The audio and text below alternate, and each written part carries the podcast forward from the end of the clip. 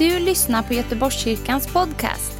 Vi vill att den ska hjälpa dig och uppmuntra dig där du är i vardagen. Vill du veta mer om oss så gå in på www.goteborgskyrkan.se.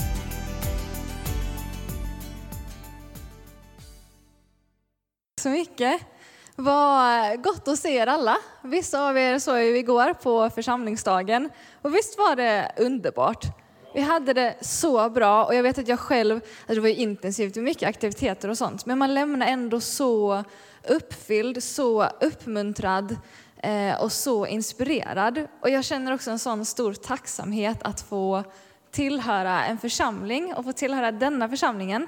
Det är så välsignat med familj, med kristna syskon, när man får stötta varandra, älska varandra, be för varandra, uppmuntra varandra.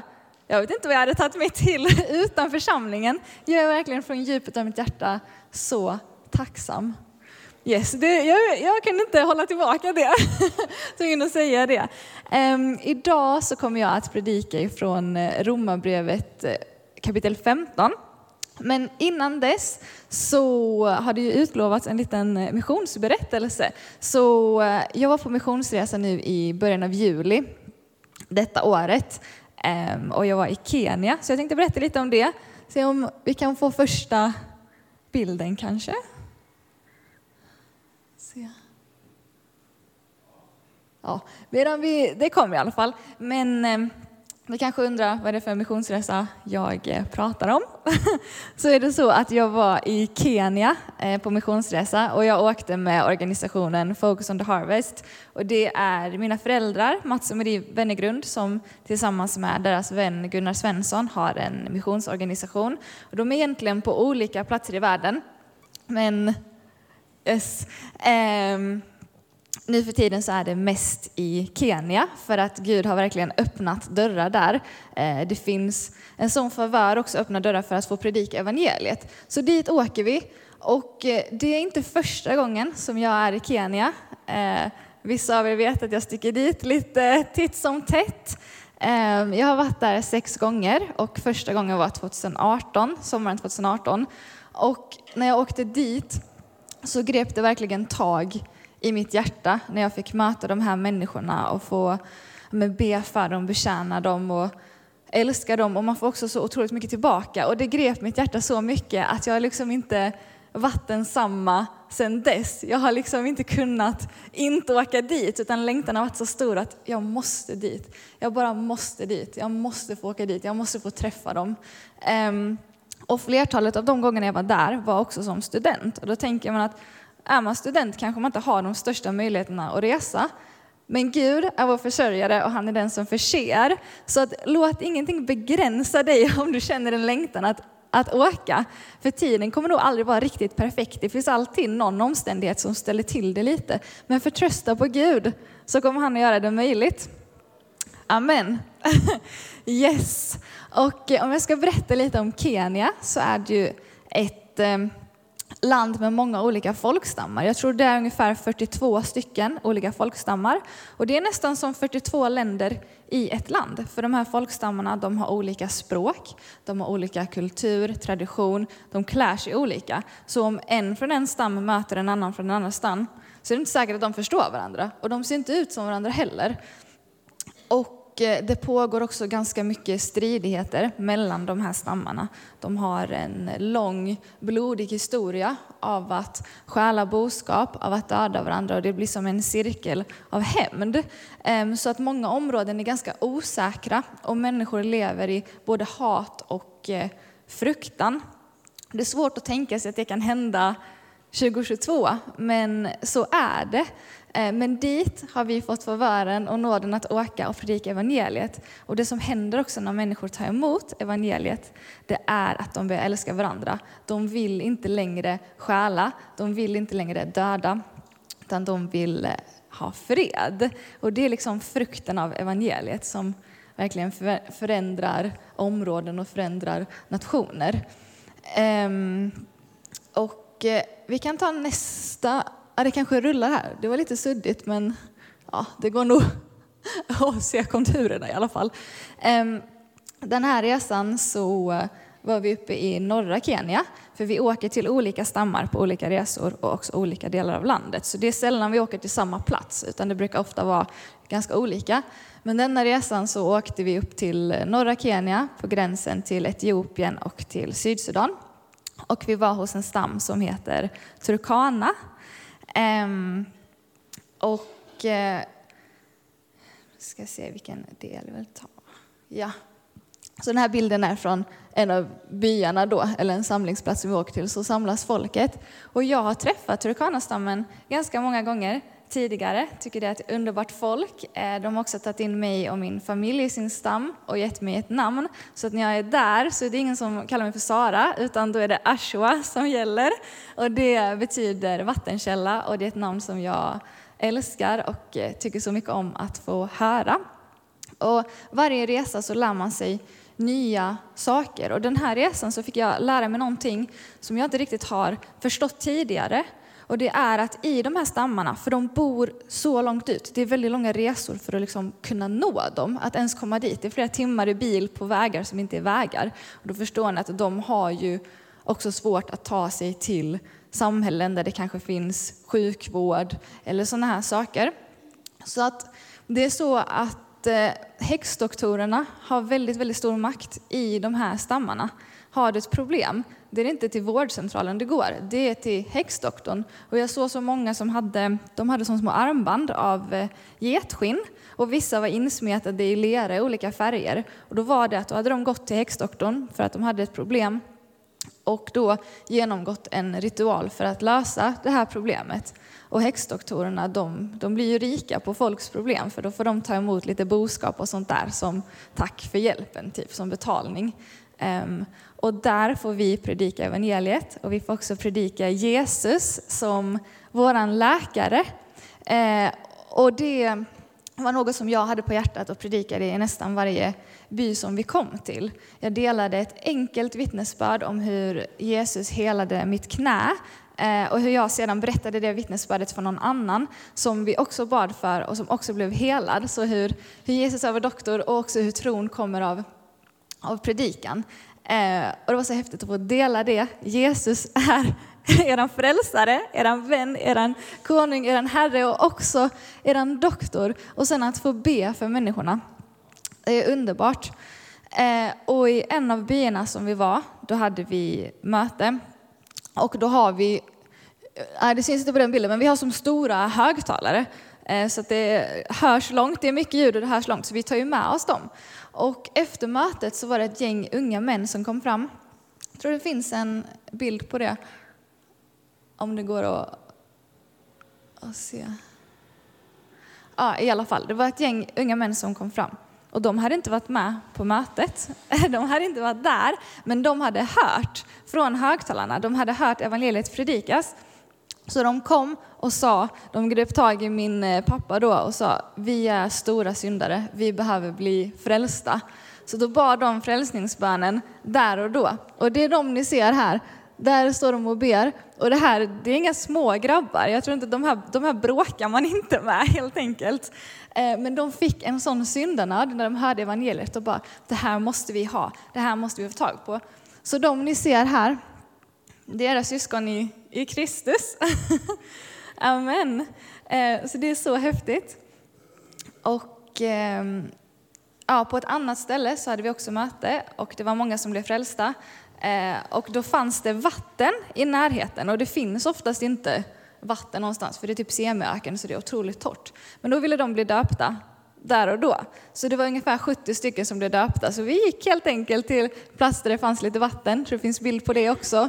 Och eh, eftersom att det var enda stället som det fanns vatten så var det en massa getter också som skulle dricka. Så vi hade dop bland getterna som drack vatten. Men glädjen var stor.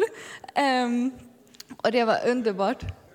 Nej, det var inte högt vatten. Man fick ju liksom huka sig. Det var eh, ja, inte särskilt klart vatten heller, det är geggigt sådär. Um, och ja, när människor blir frälsta så kopplar vi också dem till eh, en lokal, vad ska man säga, overseer, så att det startas församlingar. Um, och så kopplar vi dem också så att de kan få lärjungaträning. Så det är inte bara att predika ordet, utan också att se till att de får växa i tro, bli lärjungatränade. Så det som vi också gör, ja men här ser ni, ser ni geten där? Det, jag kan säga det där är bara en av flera. Det var många, många getter. Så här är en turkana som, som döps. Um, ja, men vi planterar församlingar och bygger också byggnader, kyrkbyggnader som också fungerar som skolor och gräver brunnar och så. Um, och Nej, men det är bara, jag är så tacksam över vad Gud gör och också tacksam över att ni har stått med i det. Jag känner mig alltid så buren i bön när jag är där. Och saken är den att de områdena vi åker till, det är, inga, alltså det är tuffa resor. Det är inga lätta områden att komma till. Det är inga säkra områden att komma till heller. När vi var där uppe i norra, alltså man såg ju automatvapen till höger och vänster. De åker där på sin motorcykel med ett gevär och även på mötena så la folk av sig sina vapen. Liksom. Och då är det ju att de är beredda att försvara sig mot andra stammar, helt enkelt. Men vi är liksom inte, inte så oroliga, för vi tror på Guds beskydd. Så eh, när vi skulle tillbaka till Sverige och var på flygplatsen i Nairobi, då skulle vi ta en taxi på flygplatsen. Och då pratade man lite med taxichauffören och han frågade så här, var har ni varit någonstans? Och vi sa, ja vi har varit i Locky i, i norra Kenya. Och han bara, va? Har ni varit där? Liksom, vad har ni gjort där? Och så sa han, då måste ni väl ändå ha haft security. Säg mig att ni har haft security om ni har varit där. Och då sa vi, nej, nej vi har inte haft någon security. Men vi har haft Guds beskydd. Vi tror på Guds beskydd. Alltså den mannen kunde inte tro sina öron och han sa det bara, jag hade aldrig kört dit. Alltså om någon hade bett mig att köra dit, jag hade inte gjort det. Jag hade inte kört dit. Men där öppnar Gud dörrar och där predikas evangeliet och där blir människor frälsta. Eh, det är så häftigt. Kan vi få en, eh, en video? Tror du den kan komma? Dans och glädje.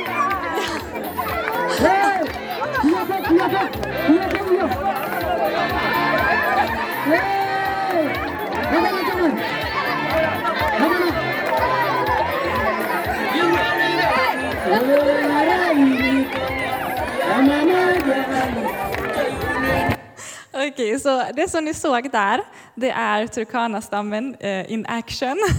så att det är också så när man kommer till en plats, då välkomnar de en med dans och musik. Och det är på den här platsen där vi döpte så många. Detta är precis innan vi går till dopstället. Så här har människor tagit emot Jesus, man hoppar och dansar och gläds tillsammans. Och jag tror att det är bland det bästa jag vet. Det är jobbigt att hoppa så mycket, men det är väldigt kul också. Det är sån glädje. Halsbanden, ja, de har ju väldigt många halsband och väldigt vackra. Eh, men det är liksom det som är specifikt för deras stam. Det är som deras mode, kan man säga. Ehm, så ja, det är det. Och vissa kanske ni ser har som en, det är som eh, en ring av eh, metall. Och det betyder att de är gifta. Så det är det. Men de andra smyckena är liksom utsmyckning. Så. Men ja, de ni ser, det är också era syskon i, i Kristus. Yes, men då eh, har jag berättat lite om Kenya. Då har ni fått höra lite om Kenya. Och det är också så, om det är någon som vill höra mer, det är bara att grabba tag i mig efteråt eller när ni ser mig så berättar jag gärna för att eh, detta är något som jag verkligen har på mitt eh, hjärta. Så Yes. Och eh, nu tänker jag att vi gräver oss in i Guds ord. Så Romarbrevet kapitel 15 från eh, vers 1 till 21. Och jag kommer läsa alla verserna och sen så kommer jag att predika utifrån det. Yes, och titeln på kapitlet är Uppmaning till tålamod och enhet eller tänk på andra, beroende på vilken översättning man läser. Och det står vi som är starka är skyldiga att bära de svaga svagheter och inte tjäna oss själva. Var och en ska tjäna sin nästa, till hans bästa och hans uppbyggelse.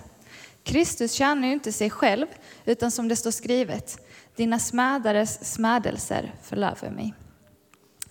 Allt som har skrivits tidigare är skrivet till vår undervisning för att vi ska bevara vårt hopp genom den uthållighet och tröst som skrifterna ger. Må uthållighetens och tröstens Gud hjälpa er att vara eniga med varandra efter Kristi Jesu vilja så att ni alla med en mun prisar vår Herre Jesu Kristi Gud och Far. Och han hjälper oss också att vara eniga. Eh, och vidare står det, ta därför emot varandra så som Kristus har tagit emot er till Guds ära. Um, vad jag vill säga är att Kristus har blivit de omskurnas tjänare för att visa Guds trofasthet och bekräfta löftena till fäderna. Och att hedningarna har fått prisa Gud för hans barmhärtighet, som det står skrivet. Därför vill jag tacka dig bland hedna folken och lovsjunga ditt namn. Det står också, jubla ni hedna folk tillsammans med hans folk. Och på ett annat ställe, lova Herren alla hedna folk, prisa honom alla folk. Och vidare säger Jesaja, Isais rot, han som står upp för att regera över folken. På honom ska hedna folken hoppas. Må nu hoppets Gud fylla er med all glädje och frid i tron, så att ni överflödar i hoppet genom den helige Andens kraft. Mina bröder, för min del är jag övertygad om att ni själva är fyllda av godhet och uppfyllda av all kunskap och att ni också kan förmana varandra. Ändå har jag delvis skrivit ganska djärvt till er för att påminna er i kraft av den nåd som jag har fått från Gud. Jag är Kristi Jesu tjänare bland hedningarna i helig prästtjänst för Guds evangelium så att hedningarna blir ett offer som Gud med glädje tar emot, helgat genom den helige Ande. Alltså har jag en ära i Kristus Jesus i min tjänst inför Gud. Jag vågar inte tala om annat än det som Kristus har gjort genom mig för att föra hedningarna till lydnad genom ord och gärning, genom kraften i tecken och under, genom Andens kraft så har jag från Jerusalem och runt omkring ända till Illyrien överallt predikat Kristi evangelium. Jag har satt en ära i att förkunna evangeliet där Kristi namn ännu inte är känt, så att jag inte bygger på en grund som någon annan har lagt. Det står ju skrivet, de som inte har fått budskapet om honom ska se, och de som inte har hört ska förstå. Um, och som jag sa innan, i vissa bibelöversättningar så är titeln på kapitlet Tänk på andra. Eh, och om man ska sammanfatta alla de här verserna till en sak så är det just det att tänka på andra, att sätta andras bästa före sitt egna och att tjäna varandra till uppbyggnad.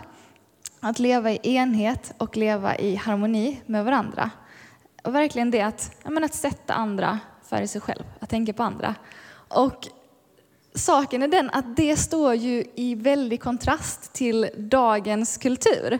För att dagens kultur idag handlar om egenkärlek, eh, self-love, liksom. att sätta sig själv först, att se till sina egna behov och egentligen få det man vill ha. Liksom.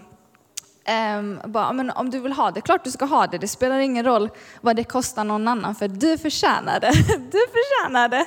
Ehm, um, sådär, och liksom, är det någon som inte håller med dig, eller är det någon som har sårat dig? De är toxic. Bara, ta bort dem ur ditt liv, du behöver inte ha med dem att göra. Lyssna bara på det som, som liksom bygger upp dig, eller folk som håller med dig. Uh, och det är inte så mycket nåd i det, men det är det som samhället på sätt och vis uppmuntrar och det är också ett själviskt eh, tänkande. Och det är också så här att, att, att se egenkärlek och att människor ska vara egenkära, det är någonting som, som vi kan vänta oss. För i andra Timoteus kapitel eh, 3 så står det eh, du ska veta att i de sista dagarna blir det svåra tider. Människorna kommer att vara egenkära, pengakära, skrytsamma, stolta, hånfulla, olydiga mot sina föräldrar, otacksamma, gudlösa, kärlekslösa, oförsonliga, skvallriga, obehärskade, roa, fientliga mot det goda, falska, hänsynslösa och högmodiga. De kommer att älska njutning mer än Gud och ha ett sken av gudsfruktan men förneka dess kraft. Det här är inga roliga grejer, men det är sådant som vi också ser i samhället idag.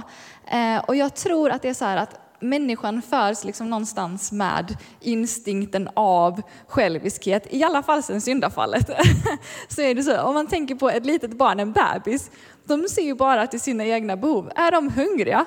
då kommer de att skrika tills de får mat. Det spelar liksom ingen roll vad klockan är, det är mitt i natten och föräldrarna sover. Det är inte så att de kommer bry sig.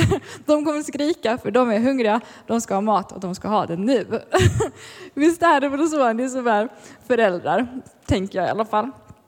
Ehm, så att det är liksom någonstans ehm, instinkten och när jag var liten och kanske var lite så här självisk och bara, äh, jag ska ha det, det här vill jag ha liksom så kunde min pappa retas lite med mig och säga bara, ah, alla bara tänker på sig själva, det är bara jag som tänker på mig. och det, det är ganska roligt.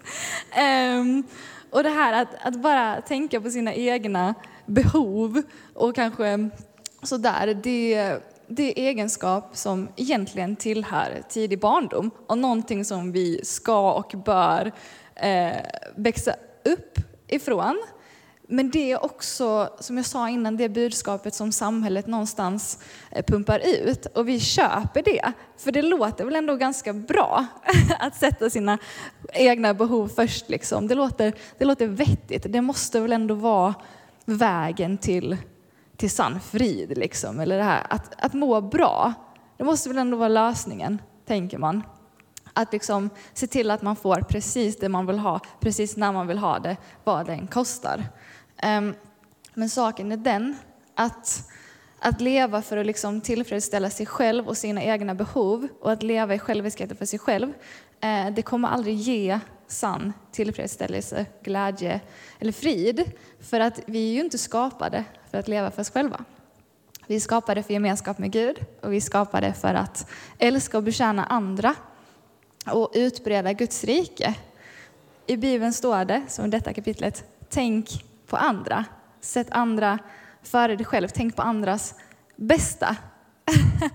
och det är en sån kontrast till samhällets budskap. Men jag tycker att Bibeln, som alltid, det är en sån frisk fläkt. Det är så bra, det är en sån sanning. Och bara yes! Guds ord är så gott. Som det står i vers 2. Var och en ska tjäna sin nästa till hans bästa och hans uppbyggelse. Kristus tjänar ju inte sig själv. Och i vers 7. Ta därför emot varandra så som Kristus har tagit emot er till Guds ära.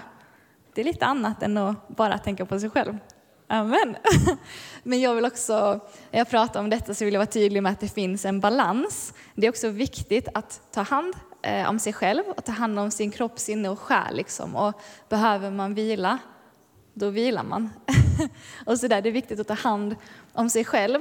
Och eh, jag tänker att vi inte ska bli för lagiska eller religiösa. Så investera i dina hobbys. Jag tror att vi kan tjäna Gud genom de gåvorna som han har gett oss. Kanske är det så att du drömmer om att starta ett eget företag eller du har ett eget företag. Det kräver ju ganska mycket tid och engagemang. Men det kan också vara någonting som blir till en stor välsignelse för samhället eller en stor välsignelse för andra. Kanske kan du anställa många som inte skulle ha haft arbete annars. Så eller är det kanske så att du drömmer om att fortsätta utbilda dig så att du liksom kan påverka samhället på det sättet. Det kräver också tid och engagemang, men det är också ett sätt att välsigna andra. Så våga drömma stort i det och våga gå i det som Gud leder dig i, för att det kan bli en stor välsignelse för andra. Eh, och det gäller även våra hobbys. Jag har ett exempel där. Eh, min hobby. Eh, många av er som känner mig vet om det. Min hobby är styrketräning, eh, närmare bestämt styrkelyft. Så det är knäböj, det är marklyft, det är bänkpress. jag tycker det är så galet roligt. Det är så kul att bara nörda in sig på det. Jag tycker att det är jättekul. Och det är liksom min hobby, det är något som ja, men, är rekreation för mig och som jag sa, någonting att nörda in sig på. Men det är också någonting som har blivit en välsignelse i mitt liv, både för mig och för andra. Eh, till exempel på missionsfältet. Det, det välsignar mig att liksom vara stark för att jag pallar med de här tuffa resorna. Jag orkar liksom hoppa högt och länge med människorna som jag är där för att, för att betjäna.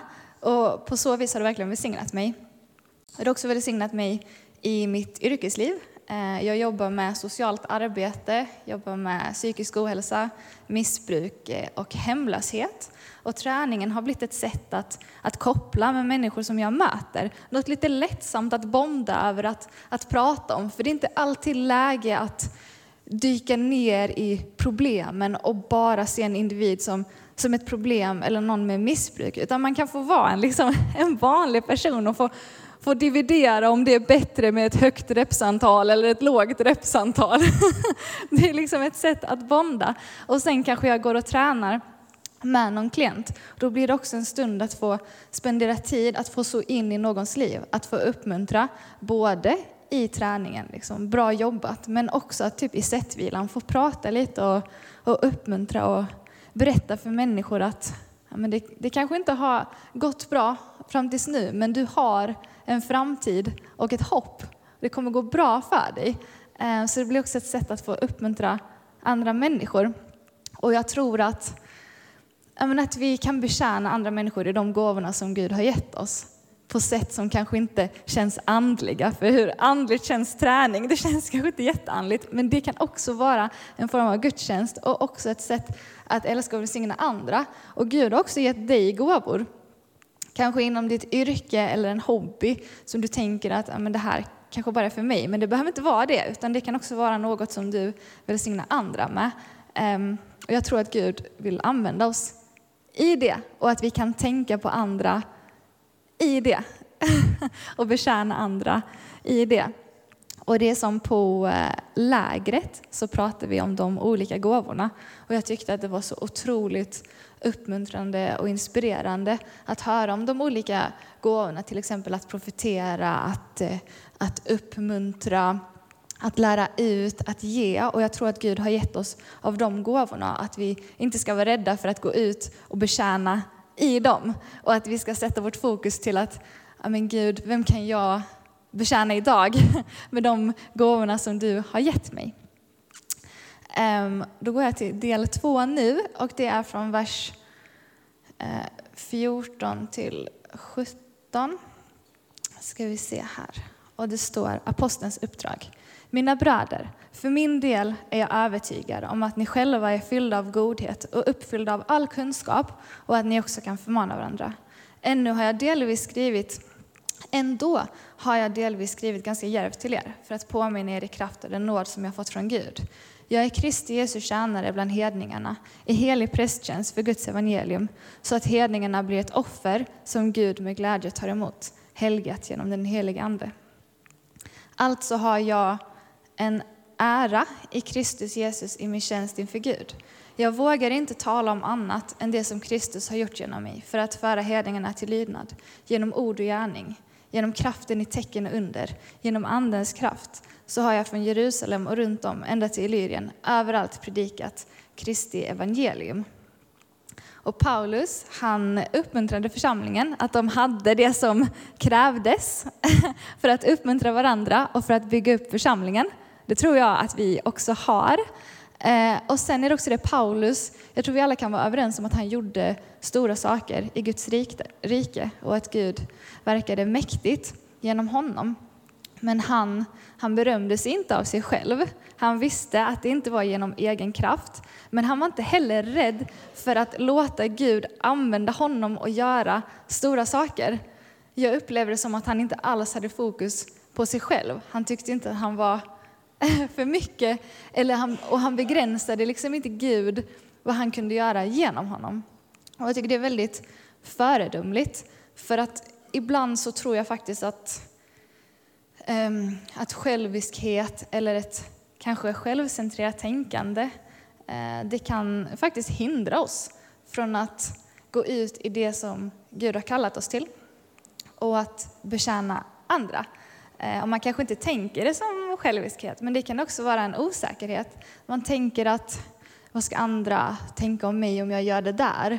Ehm, kommer de tänka att jag har det som krävs? Eller kommer de tänka att jag är en pajas typ och gör bort mig? Eller kommer de tänka, vem tror den personen att, att den är? Kommer de tänka att jag har fel? Man kanske tänker att jag vågar inte vittna. Jag vågar inte bekänna den här människan. Ehm, och och så. Det kan vara så lätt att fokusera på sig själv, fokusera inåt istället för det som Gud kallar oss till. Och jag vet själv, för några månader sedan så talade Gud till mig om det och uppenbarade för mig att ibland så lät jag osäkerheter begränsa vad han kunde göra i mig och genom mig. Och det vill inte jag. Jag vill att Gud ska kunna verka, jag vill inte hindra honom. Eh, och saken är den att vi har faktiskt dött bort från oss själva och dött bort från vårt kött. Så vi behöver inte leva i själviskhet eller i ett självcentrerat tänkande, för vi har dött bort från det. Eh, det står i Galaterbrevet 2. Jag är korsfäst med Kristus och nu lever inte längre jag, utan Kristus lever i mig och det liv jag nu lever i min kropp, det lever jag i tron på Guds son som har älskat mig och utgivit sig för mig. Vi har dött bort från oss själva. Det är inte längre vi som lever, utan det är Kristus som lever i oss. Så ibland när man möter det motståndet, man vill vittna eller man vill ta ett steg, men ens osäkerheter hindrar en, då får man påminna sig om det. Nej, vet du vad? Jag har faktiskt dött bort från mig själv. Det är inte längre jag som lever, det är Kristus som lever i mig. Amen. Och eh, det finns en predikant som heter Andrew Womack som jag gillar. Han är väldigt eh, rak och tydlig, nästan lite brutal sådär. Det är ingen sugarcoating av någonting. och han har en bok som handlar om eh, just det här att vara självcentrerad. Det är en jätteliten bok, det är nästan bara en broschyr och det är hans minst sålda bok. Jag tycker det är jättekomiskt att den boken är hans minst sålda. Det är, liksom, det är ingen som vill kännas vid det där, va? den behöver vi inte läsa, men de andra böckerna de, de kan vi ju köpa istället. Eh, ja, jag tycker det är jättekul i alla fall. Eh, och i den boken så har han en liknelse om just det här med att dö bort från sig själv. Och det är en ganska brutal liknelse, men också talande. Den är väldigt tydlig. Och ja, vi har dött bort från oss själva. Och en död människa eller ett lik bryr sig liksom inte om vad någon annan säger eller tycker. Man kan liksom förolämpa ett lik eller säga bara, äh, vem tror du att du är? Men det kommer inte hända någonting, det, det påverkar liksom inte. Så en brutal bild, men ändå talande om hur vi har dött bort från oss själva och Kristus lever oss och vi lever för honom. Så det är nog bra att påminna sig själv lite då och då. För den här själviskheten vill gärna krypa tillbaka. Det är som någon instinkt som man bara, nej, jag drar bort från det där.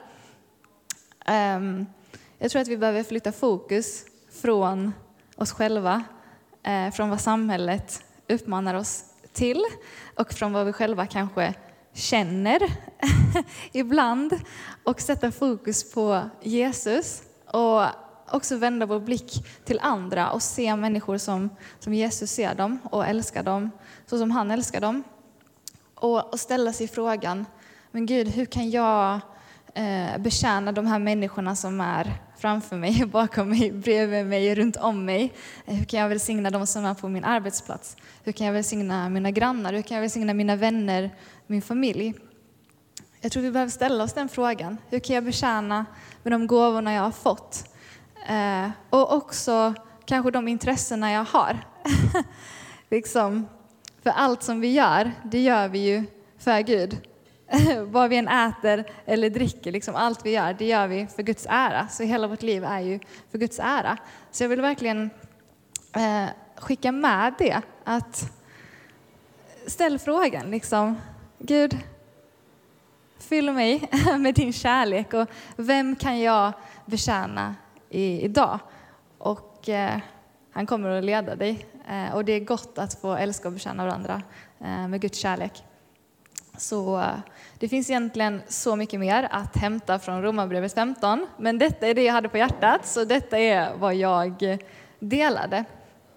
Ehm, och jag tänker att vi kan ta en stund medan lovsångerna sjunger, att bara men hänge oss till Gud. Kanske du vill komma inför Gud och erkänna att du behöver det bort från dig själv och kanske men erkänna för honom att du har begränsat honom på vissa områden och bara ge det till honom och låta honom fylla dig med sin kärlek, sin frid och sin heliga Ande. Eh, eller så ställer du frågan, Gud, vem kan jag betjäna just nu? Och kanske är det att, att be för den personen som är bredvid dig. Så eh, yes, låt oss prisa Herren. Amen. Tack för att du har lyssnat. Dela gärna podden med dina vänner och glöm inte prenumerera. Om du har frågor eller vill att vi ska be för något så mejla oss på info På söndagar har vi veckans höjdpunkt. Då firar vi gudstjänst tillsammans och det vore så kul att träffa dig där. Men vi har även samlingar för barn då? Gå in på vår hemsida goteborgkyrkan.se så får du veta mer. Välkommen till oss!